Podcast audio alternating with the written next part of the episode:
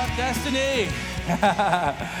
Would you stand with me? Let's pray and we'll, we'll jump right in this morning. Father God, we thank you for your word. We love your word. We love to be in your house and we love to hear from you. So, Father God, give me your words this morning. We want fresh revelation from your word. In your mighty name we pray. Amen and amen. You can be seated. So good to be with you today. Uh, I always love to see uh, your smiling faces right here in the seats in front of me, and also it's, it's fun for me. Uh, I, I, usually, sometime on Sunday afternoon, it's begun a, become a, a habit after we've been doing uh, the, the online live stream that I'll go back and, and I read all the comments that, are, that have come in during the live service. I love to see that. Love to see you guys that are participating that way as well. It is, it is just as encouraging to me to see an amen typed in on the keyboard after the fact. I love it. You guys could get Pentecostal in here. You know you have that permission. You can always shout out an amen or a shout or a glory or anything you want at any time. The pastor loves that. Um, so we're gonna we're gonna conclude the, the positive message series this morning. We took a detour for, for a couple of weeks. For number one, um, I, I, just loved having my cousin. Uh, amazing concert weekend with Jacob Daniel. That was the, if you, I hope you were able to be here for that. And then last weekend, the shop family had a weekend off to celebrate uh, Bella's graduation. And you heard from the incredible Pastor Patricia Messer if you were here. And can I just say, can I just say, what an important right now word for the church? If, if you missed that, that was, a, that was a transforming word last Sunday. If you missed it, let me just encourage you to visit our website or dial it up on the podcast and watch or listen. It's really that important. It really is. Some of us, some of us, including me, we need to do some unlearning we need to do some unlearning things that we've had in our heads for maybe years. And, and religion, here's the thing religion can really put a lot of focus on us when in reality, when we're doing this thing right, this is all, all, all about Jesus. Amen? The headline in this house is Jesus. And, and so, I'll tell you what, I, I, love Patricia's message so much. I just want to bring up some of her talking points just as we're jumping in this morning. If you, if you follow us um, on social media, on any of the different ways that we communicate, you know that we spend some time each week highlighting some, some key points from the weekend message each week. So uh, this was one of the first ones that we posted from Patricia's message uh, this week. It's time for Reformation. Anybody here? When she said that, I, I was, you know, when she said that a, Reformation, this is what she said when she said that a Reformation changes things so that they'll no longer be the same. I love that. I, and I love that she mentioned revival too, that, re, that revival is a seasonal thing, but Reformation is lasting. I, and I don't know, I just feel like asking the question who's ready for God to just upend and reform and awaken a generation? I'm, I'm just, I, I am ready. Now, let me, let me just be the first one to raise my hand as high up in the air as I can. I'm ready. Do it, Lord. We want to know you and make you known on this planet and to know you and to know you more. And so, Holy Spirit, lead the way. I've been saying it, I've been saying it for, for several years now um, talking about a revival generation. If you, I, one of the things that I studied when I was in Bible college was generations, and it's so interesting how God moves in cycles. You know, there's seasons that we that we see happen every year. There's there's cycles. There's a farmer's almanac that you know farmers will will watch, and and there's the day and there's the night, and there's there's all the tides and all the things that happen with the moon, and there's all that stuff. And I and I, I studied generations. There was a, there was actually a best selling um, book by the title of Generations by, I think the author's name was Strauss, that was about this thick. And I remember reading it um, in, in the, the School of Youth Ministry that I was in. And it talked about how from the beginning of of the American history, from the, the formation of our country, we've gone through this cycle of three generations, and it's been this way in these three different types of generations, um, all the way through our American history with one interruption at the Civil War. And if you study those generations, the time is right now for a Reformation generation, for God to awaken the church and just rise up. You know, some, some of you have, have you know, experienced some of that before. Maybe you're alive, you know, when the uh, Jesus movement was happening, or, or the birth of our Foursquare Church happened at Azusa Street, you know, 100 years ago now. God moves in times of, I, I was using the word revival, but now I like her word better reformation, lasting change. Let do it, Lord. Amen. A, a Reformation generation. And that word generation, by the way, includes all of us. I, I love to see the young people lead the way. That, in fact, that's the way it happens a lot of times because a lot of times, how many of you know when the, when the, the younger generations are on fire, it lights the whole church on fire? But in the same breath, how many of you know when a fire starts, if all you have is the kindling and the, the young, you know, parts of the tree and you don't have the branches and the logs that have been around for a while, that fire is not going to last. And so we need every single generation to be a part of what God is doing. And so let's just believe it for it together. Let's lean into it, a Reformation generation. Um, so listen, in order be a, to be a part of this move of God, we've got to tune our spiritual eyes and our spiritual ears and lean into what God is doing in this time. Amen? And so I think Patricia nailed it on the head with this next one. I was, I was watching the service, you know, on, on the archived live stream on our website, and I'm pretty sure I shouted amen at my computer screen when she said this We can't hate anyone if we know God's love for them. Amen. We cannot hate anyone if we know God's love for them. Lord, help us with that. I know you've seen it.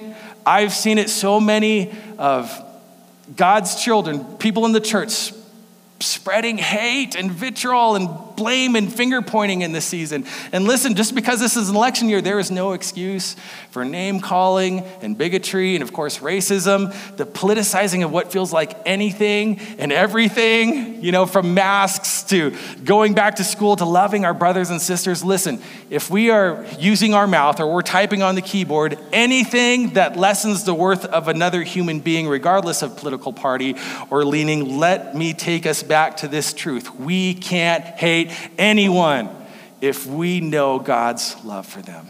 Amen.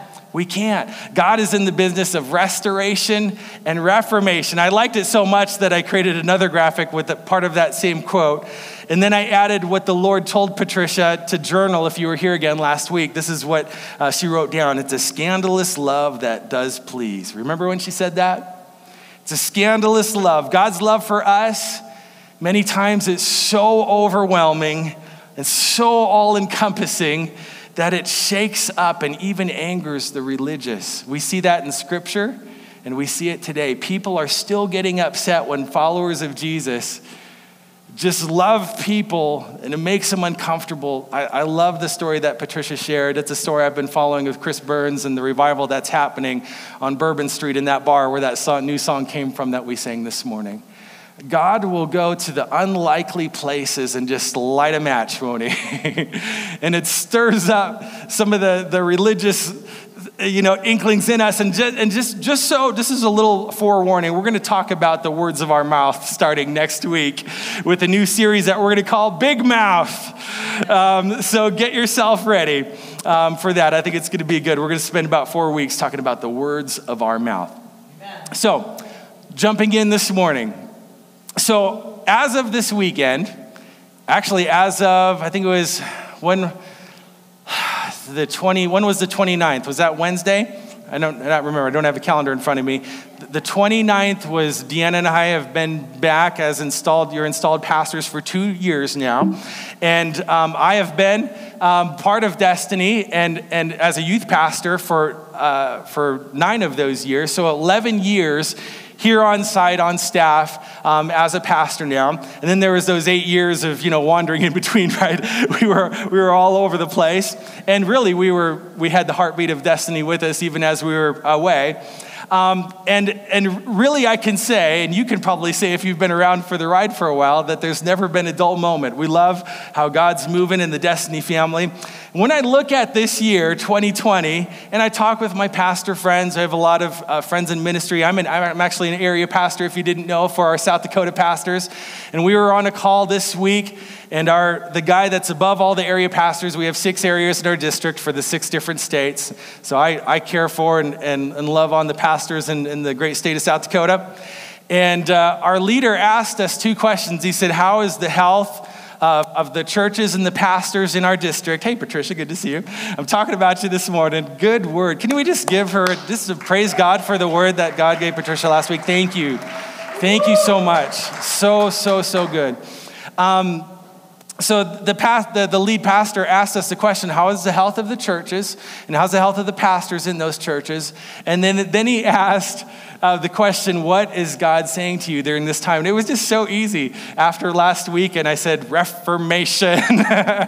this is a time for reformation. And I tell you what, there was some other pastors, the area pastors on that call that just latched onto that too. Let's lean into that. So 2020 has, has been a, a challenging season um, for our generation of, of pastoral leaders. There's in the call we were talking about, you know, our, our churches are strong, but we've got a lot of pastors and a lot of leaders in our district. We've got, just, to, just so you know, it's uh, not important to the conversation this morning, but we've got 150 churches or so in our district, in the Gateway District. And the kind of the word from, from talking with the area pastors that our churches are doing well. You know, they're, they're, they're, they're thriving. We've got the, the national statistic, just if you're interested, for people coming back on site to church locations is about 30%. And uh, so we've got a lot of people that are still watching online, but we're still seeing God do amazing things through this season.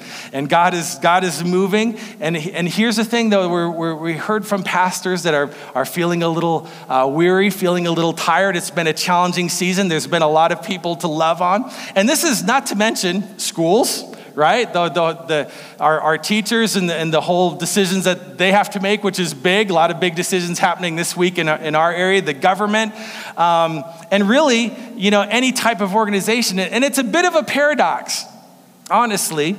Like on one side, it feels like there's, there's way too much hate and not enough love. It feels like there's way too much fear and not enough peace, not enough shalom. But there's there's another side to the paradox. And I'm not sure you've seen the headlines, but the gospel of Jesus today, I'm here to tell you, is flourishing. And people, not only in America, but all over the world, are coming to Jesus at an alarming rate. It, it, yeah, come in. Somebody shout for that because that's some good news right there. That's what we're about. The, the headline is Jesus and people coming to know him and follow him. It's happening. I mean, hundreds of thousands right now all over the world. So there are those of you back in March, I love to tell the story that we're calling the church almost immediately when this thing was happening and saying, What can I help? Where can I help? Put, put me in front of somebody. I want to meet a need. That was you. And, and you guys, the, the weekend, how many of you remember back to when Tiffany Mars was with us for Via Love um, International? The, the giving that you guys gave, I mean, this was during the beginning of this whole kind of shock and fear that the, you know, the world was going through, you guys outgave, you gave above any other church that uh, this year to that ministry, and we helped feed over 3,000 families down in Honduras. So praise God for that. And so the way you guys, again, the way you guys blessed my cousin Jacob Daniel, he just loved being here and coming to minister. It overwhelmed him. We had people writing checks in faith to meet the needs of others. So there's another side to this this paradox. And I believe that how you land on which side of this paradox is largely determined by how you think. There's a lot of rethinking that we need to do, a lot of unlearning that we got to do sometimes. Specifically, do you tend to live your life through the lens of, I'm about to run out, I don't have enough. I've got to wait for that stimulus check to come in again, that second wave that's coming? Or do you live through the posture of, there's more where that came from because I serve a God that is more than enough? There's two postures because I'm telling you, where you land and how you think largely determines the impact that God can use you to have on the planet Earth. That's why it's important. I believe that money, honestly, is probably the best testing ground of where we live. I'll talk about that just a little bit this morning. Scarcity or abundance? Where are we at? How do you think about it? How do you operate? How you operate with money, for instance, is, is probably the best place to look. Where do you live in this place of scarcity or abundance? And so scarcity starts in the mind long before it plays out in the wallet. and so let's just start this morning with a simple definition it's simply the belief that there is not enough. That's what the scarcity mindset is. The prophet Haggai, he writes this. See if, see if any of you guys can relate to this. I'm going to read it to you. It says, You eat, but you don't have enough.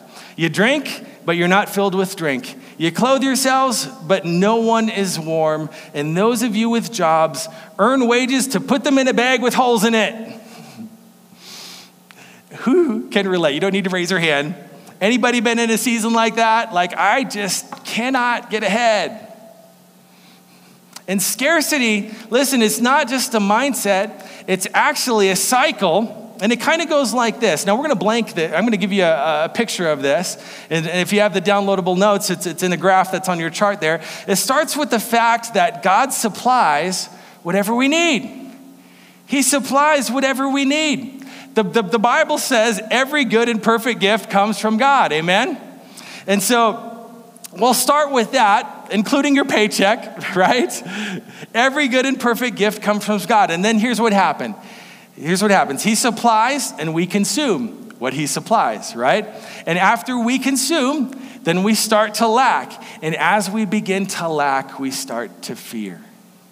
And then what we do with that fear is a lot of times we'll medicate it by consuming more.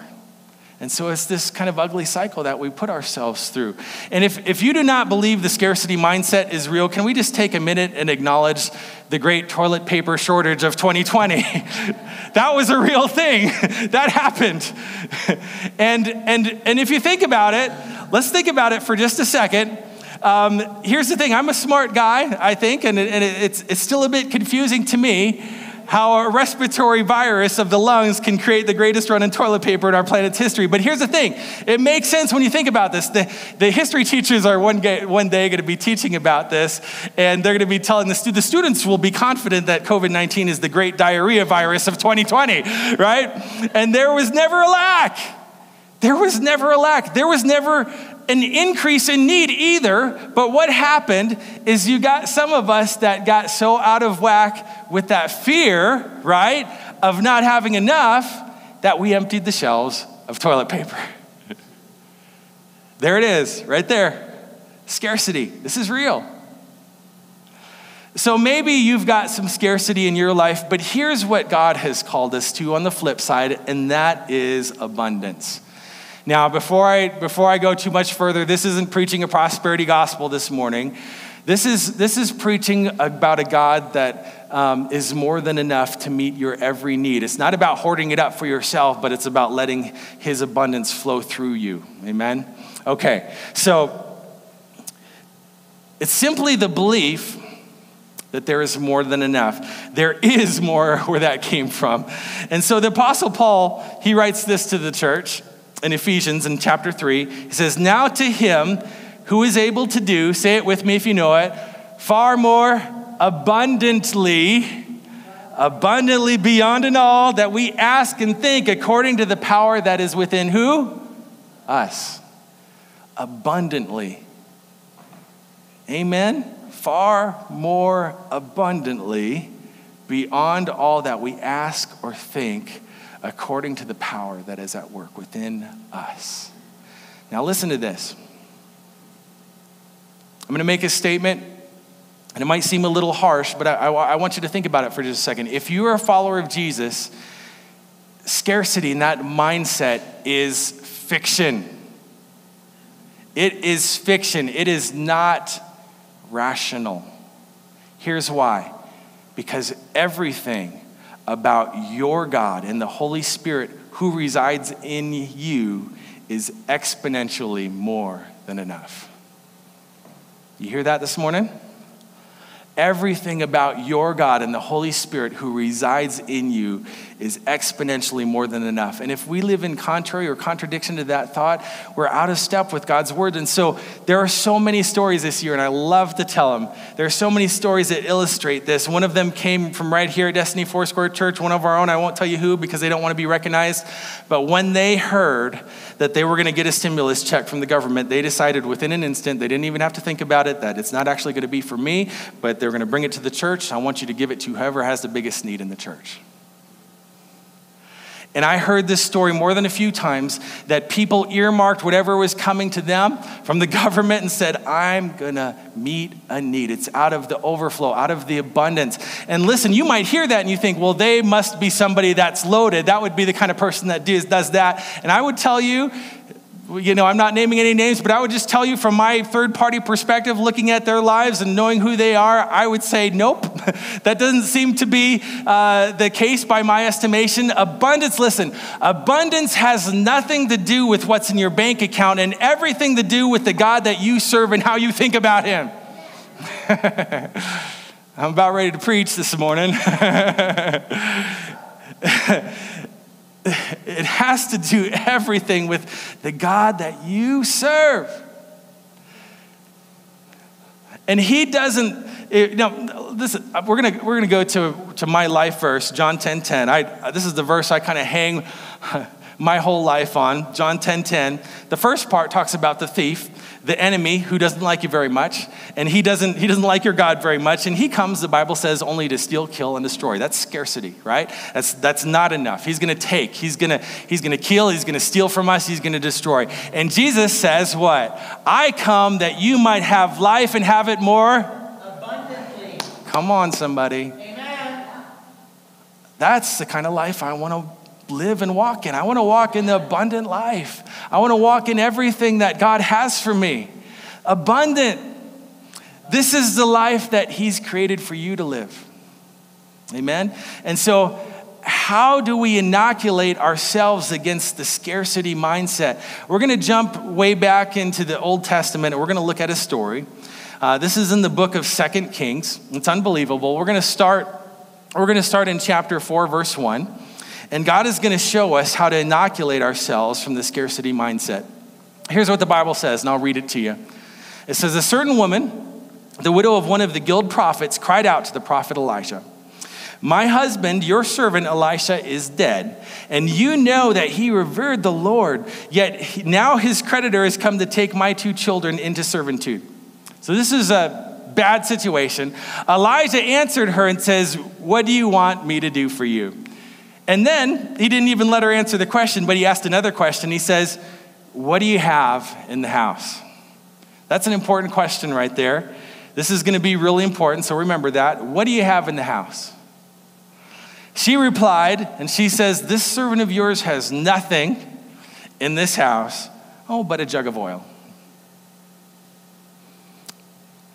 God's about to do a miracle out of something that seemed like nothing. Now, understand the context of what's happening here. Give us a little backstory that, first of all, the, the current king of Israel had led literally the entire nation to worship false gods. And so when she says that my husband's dead and he was serving God, she's basically saying, We are one of the few in Israel that has been faithful and remained faithful to God. And yet, here I am, I'm in a corner. So she's telling this story, and I would argue that she's probably, at least internally, if not externally, she's probably kind of upset. You see her situation? She, you know, because I've done everything that you told me to do, and now my kids are going to be taken. My husband is dead, and they're going to come knocking on my door, and they're going to take my kids into servitude. Because here's, here's what's happening under Mosaic law you could actually enslave people to settle a debt. And so, since she didn't have the resource to pay the debt, they were going to take her kids. Bad news, right? That's what's happening. The woman is scared, she's desperate. And if you find yourself in a similar place today, or even if you might find yourself in the future in a similar place, we're going to look at three principles this morning, just really quickly, of God's provision out of this story, because God is the God of more than enough. God is the God of more than enough. Now, He provides for us because He loves us and because He's a good, good Father, right? So the first is simply this do not diminish what you have. Do not diminish what you have because what you have, though it could feel like how the mother in our story responded, I've got nothing, is basically her response, right? The truth is, she actually had something. She had something, but it was oh so incredibly small to her that the word she used to describe what she had in the original language was nothing. I, I, I couldn't make a tossed salad with the amount of oil that I have, is basically the response that she gave when, when the prophet asked, What's in my house? do not diminish what you have because what you have ain't nothing. Sorry, English teacher. what you have is not nothing. it is not nothing. Because in the hands of God, with the blessing of God, it is something. It is something. So, don't diminish what you have. This servant of yours has nothing in this house but a jug of oil, is what she said. Look at the dialogue in this story. So we already see in this dialogue, we see scarcity and we see abundance in, in, their conversation. He says, What do you have in the house? And let me tell you, that's abundance asking that question right there, right? What do you have? While scarcity is fixed on what you lack. You see that? And if you spend more time listen to this. If you spend more time complaining about your problems and acknowledging your blessings, God needs to set us free this morning from that mentality, from that scarcity mindset, because many times you have more than you actually think you have.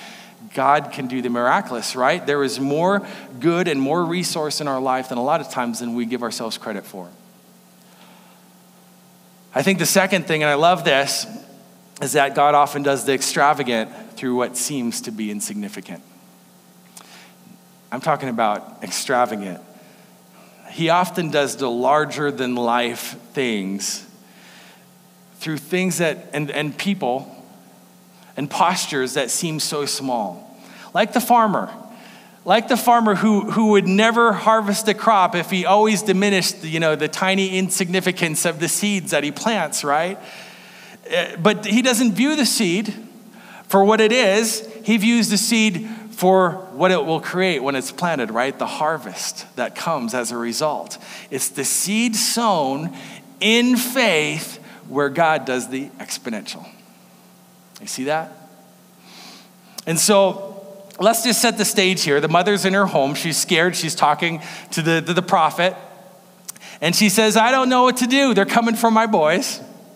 And then in verse 3, Elijah says this He says, Go out Borrow vessels from all your neighbors, as many empty vessels as you can.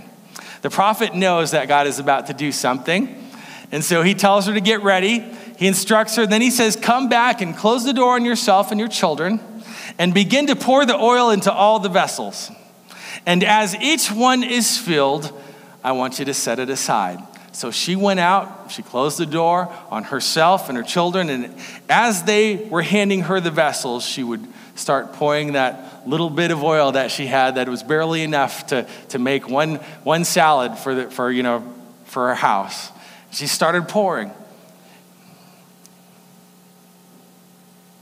Remember her saying, I've got nothing more than that to make a salad, right? I've got nothing more than this little bit of oil. Here's what's happening. She takes that and she starts filling it into that first vessel and it fills up all the way to the top. I mean, I'm talking about full, full. And she says, Bring in another one. And she's, they set it in, and she starts pouring, and it fills up another vessel. And then they bring in another one. and she keeps on doing that. And she's, she's seeing a miracle happen in front of her. God often does the extravagant through things that seem insignificant. Why? Why? Why would you think that he would do that? I think it's because no one else can get the credit when he does something remarkable. I mean, the Bible doesn't say if you have the faith the size of a football field, you know, then you can move the mountain. What does it say? If you have faith the size of a mustard seed. It's through many times the insignificant that God will do the extravagant. And so I, am going to go there for just a second. I, I, I think there is no other principle in the Bible that illustrates this truth quite like the principle of the tithe. And so think about this for a minute. Think about this. The concept of the tithe is really uh, a mind blower to a, a, lot of people outside of the church and a lot of people that you know haven't been around. And it literally it predated Mosaic law by about 400 years. Look at what the scripture says.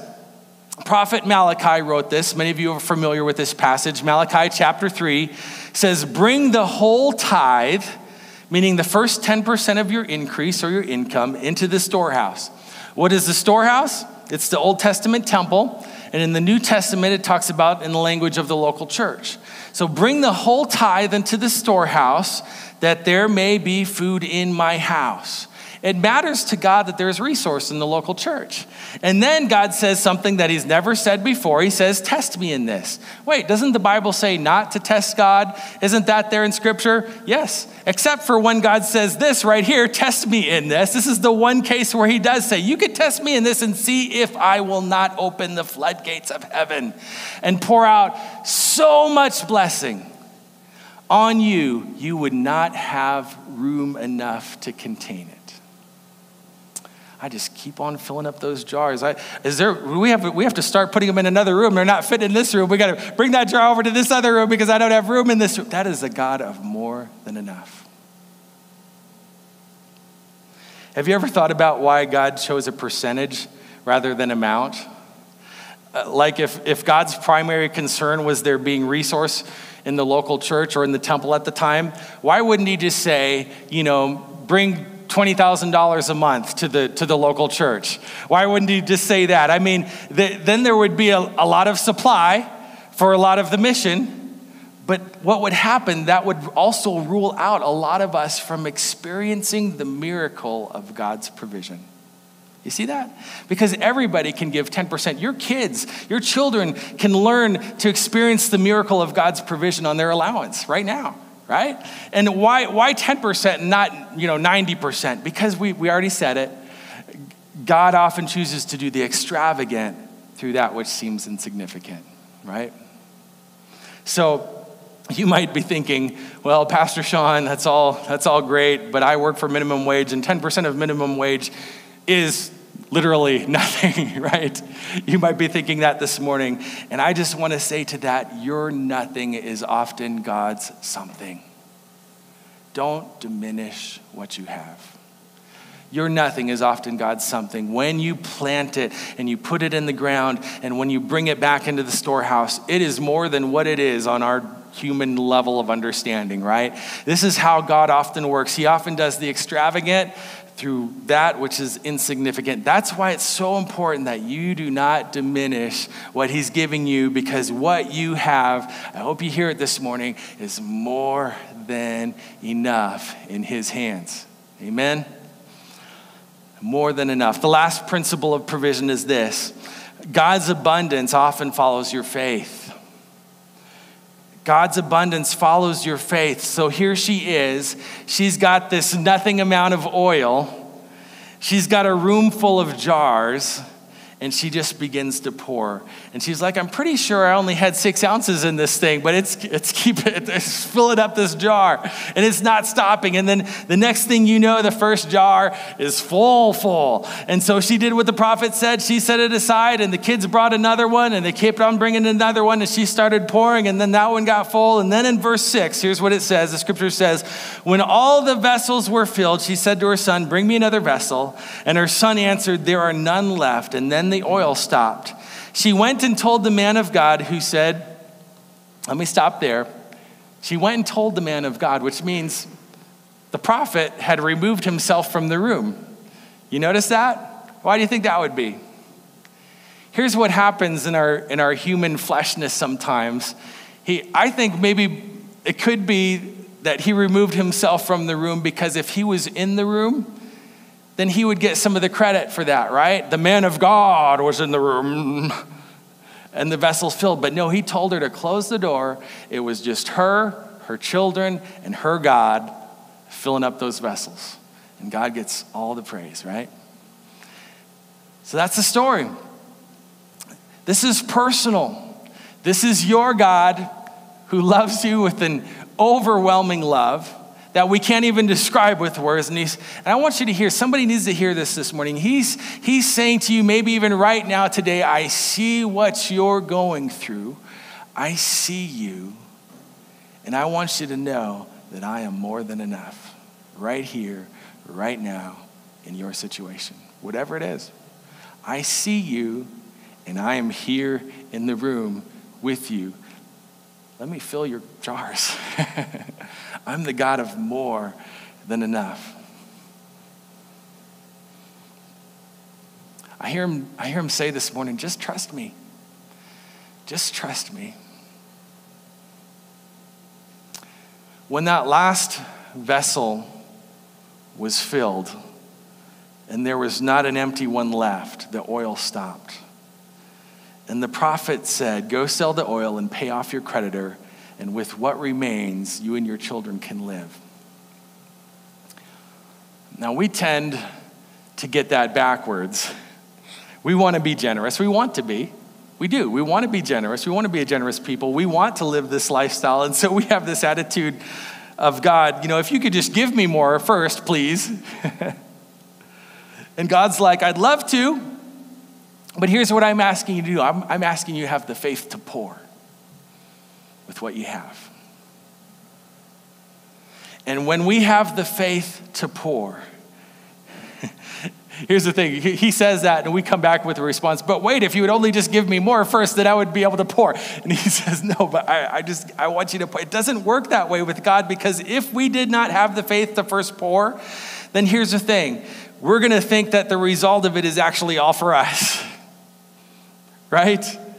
And it can actually be destructive for us to just collect a bunch of things and be tied to a life of materialism. That's the prosperity gospel. That's not what we're talking about here. God loves you enough to not subject you to that. And so he will patiently wait until you have the faith to pour. And I'm not just talking about finances, I'm talking about your life, right? And then the God who created all things is the one who's about to bring more. It's the parable of the talents. God trusts you with more when you've been faithful first with the little, right? Some of you have maybe grown up in a poverty mentality, and it's just saying, I've got to hold on. I've got to hold on. Anything I've got, I'm going to hold on to the pennies in my pockets, right? And we can sometimes, I can do this, I can categorize my life uh, financially speaking, in one of two seasons. There's seasons where you had to wonder how much you could afford to put in your car when you need gas. And then there's a season of I don't have to think about it, I just fill it up, right? For those of us that are currently living in that second season where you don't really have to think about it, you just fill up the car, I just want to be really honest in the room this morning. It is harder for us, for those of us in the room in that position, to pour in that season than the other. And here's why. Many times, that's the circumstance, and here's why. When you don't have much, there's nothing to lose, and all you have is faith. And so I'm going to take my, my little piece of my little jar of oil and I'm going to start pouring. But then as God, God begins to bless your life, and as you start to put Him first and you start living out of the abundance, when you start to look at what you have in your jar, now it's actually not nothing, and now it actually starts to be something, and it, then it becomes a battle between am I going to continue to live out this faith to pour, or I'm going to start tipping to God. Oh, that was good. That was good, God. I'm going to give you a little tip. I'm going to hold on to the rest of this just for safekeeping because I know that you like me to save. So I'm going to do that, you know, and we start holding back on pouring. See, here, the, the, one of the best definitions or, or pictures or word pictures I think I've ever heard, at least for me personally, was a youth pastor told me what it meant to be the life of a disciple, what it meant to be a disciple in Jesus. And he simply said that discipleship is just simply being so full of who Jesus is that you're constantly you're, you're walking in the overflow you're spilling out wherever you go that's discipleship. It's just, it's just being so full of who Jesus is and he keeps on pouring into. But here's the thing in order for him to keep on pouring into, you've got to pour out. you've got to let it flow through you, right? And then again, I, I don't want to be in the place where I, I just spill myself out and then I find myself spiritually dry. I need to keep on asking Him to fill me up because He is the God of more than enough. I, I, I see the opposite of that sometimes too, where Christians are walking around dry and barren and they've, they've, they've, they've poured out of everything that the Lord's given them and they've not taken the time to fill back up. When God is the God who's saying, I have more than enough for you, all you have to do is have the faith to pour out what I've given you. And then you've got to come back and come to me as your source. I will fill up those jars. I am the God of more than enough. So listen, if you're living in a place of scarcity today, or even if you're living in abundance and you're holding on to what God has, the challenge that I have for us this morning, I believe the challenge that God has for us this morning, that Holy Spirit is speaking to us, is what we have, especially, you know, in our American culture, it's just become it's become the, the land of the comfortable right it's become our stuff our possessions have possessed us, when we hold on to them tightly, what we own begins to own us. And there is one path, and there is one remedy, and there is one antidote to this prison of materialism, and it is to find an empty jar and to pour your life out. You just pour your life out. Whatever you have, and this is so much bigger than money. This is your time, this is your prayer, this is your compassion for those that are hurting, and you just begin to pour. Listen, every time that I have gotten stuck spiritually in my life, I can look back and I can trace it back to a place where I started loving and living for the things of this world. That's where it always goes to.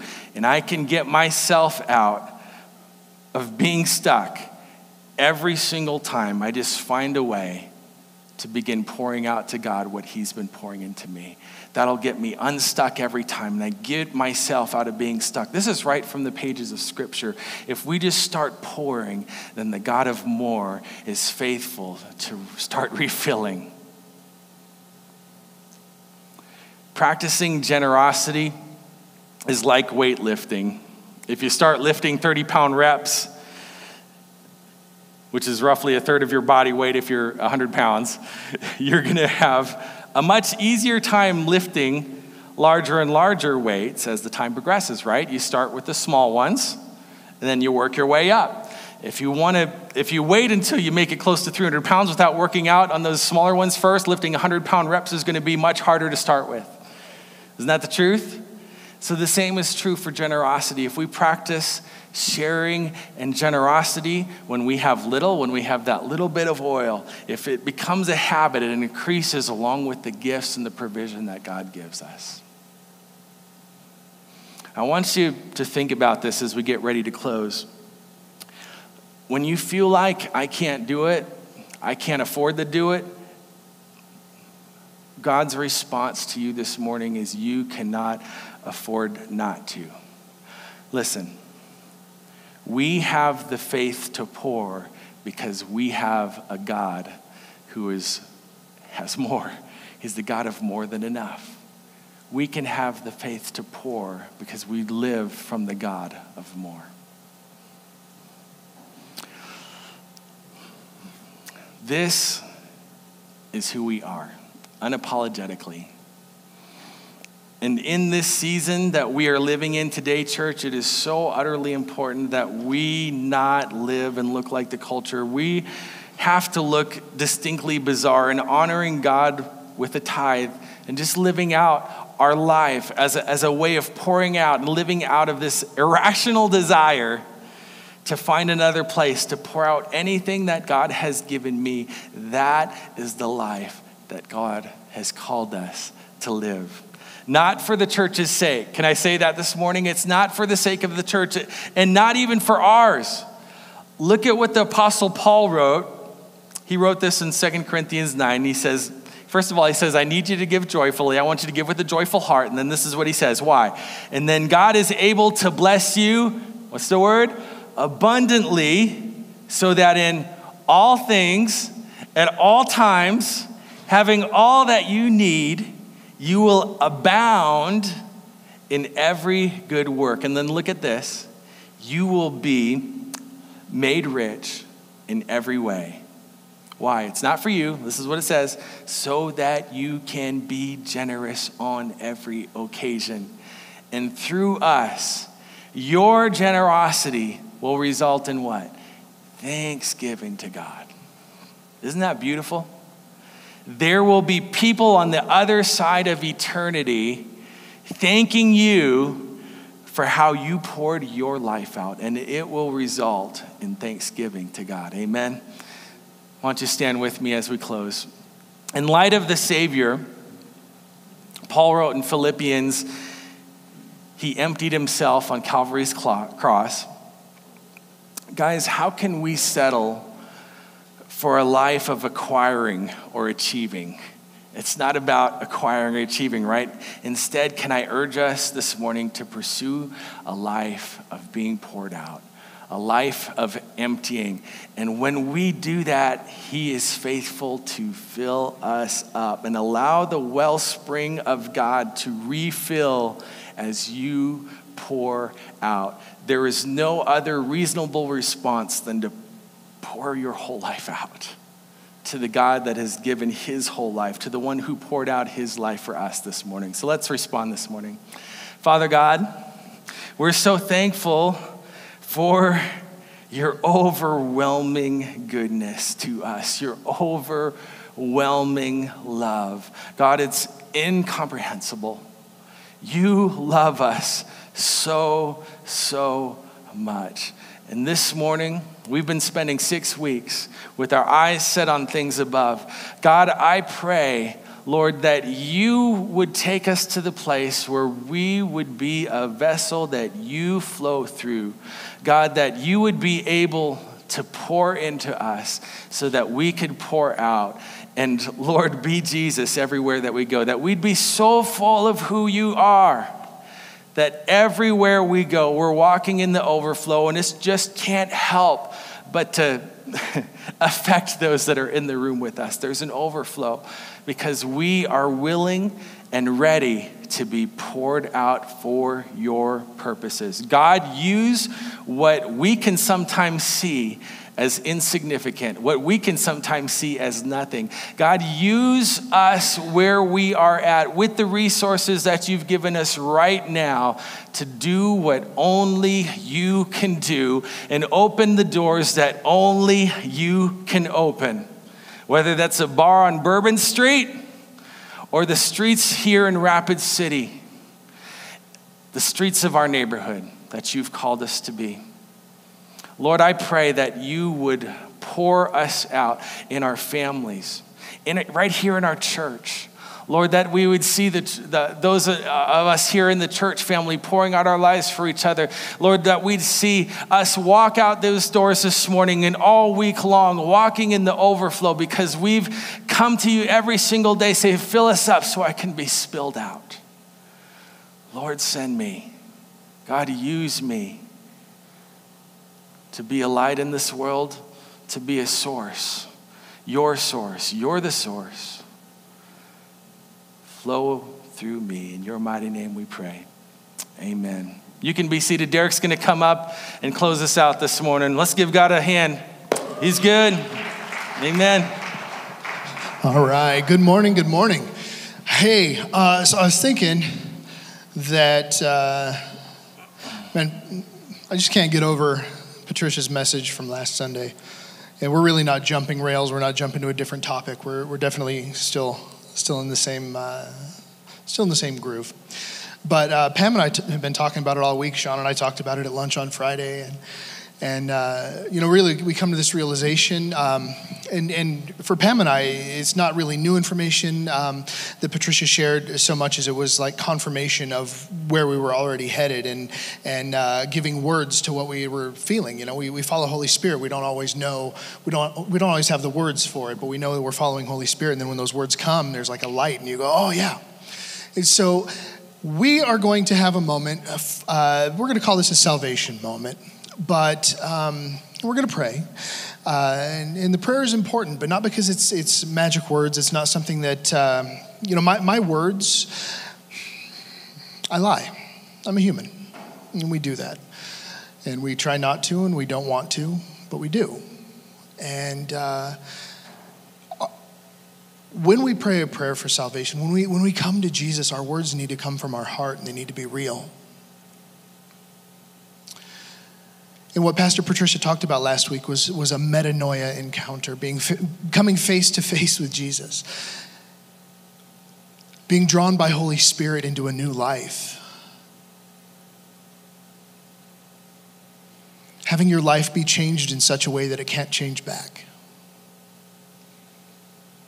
And when we have that kind of encounter, when our heart changes so much, we have to put words to it, you know?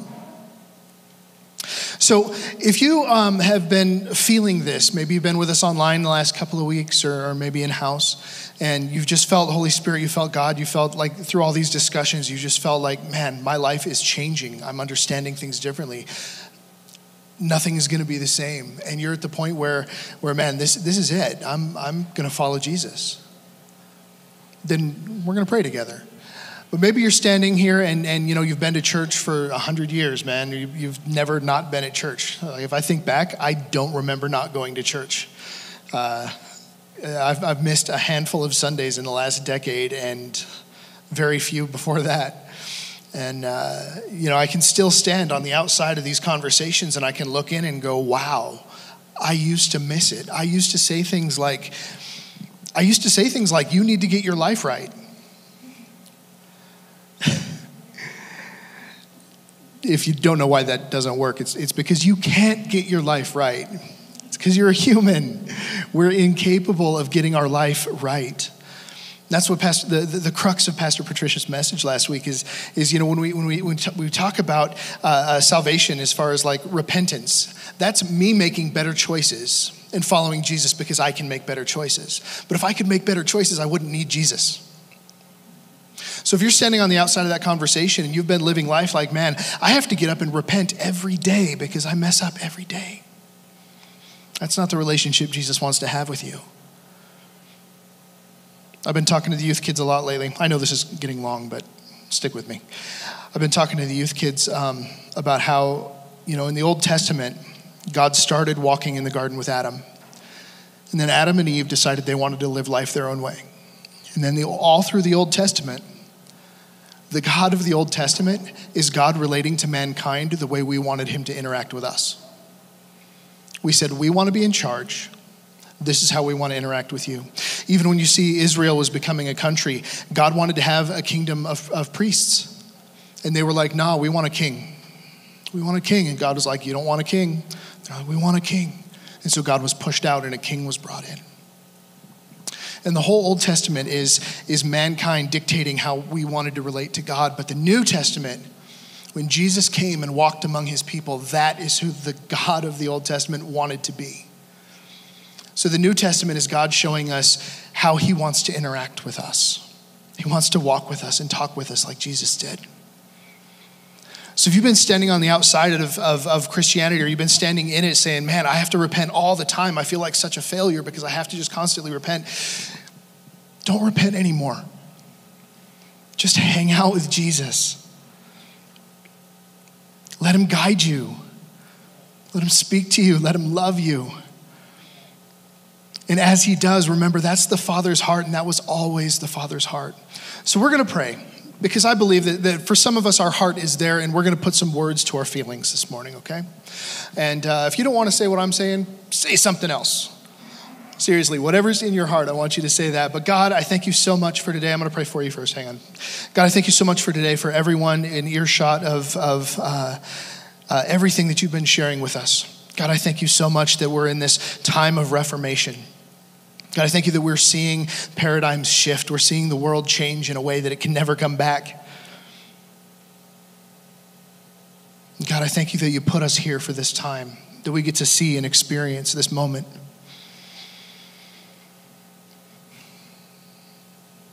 I would ask you to pray after me if you feel led. Uh, Jesus, I recognize you are my Savior. I thank you for dying on the cross for me. I want to have a relationship with you. I want you to change the way that I think. I want you to reform my life. In your name we pray. Amen, amen, amen. Amen?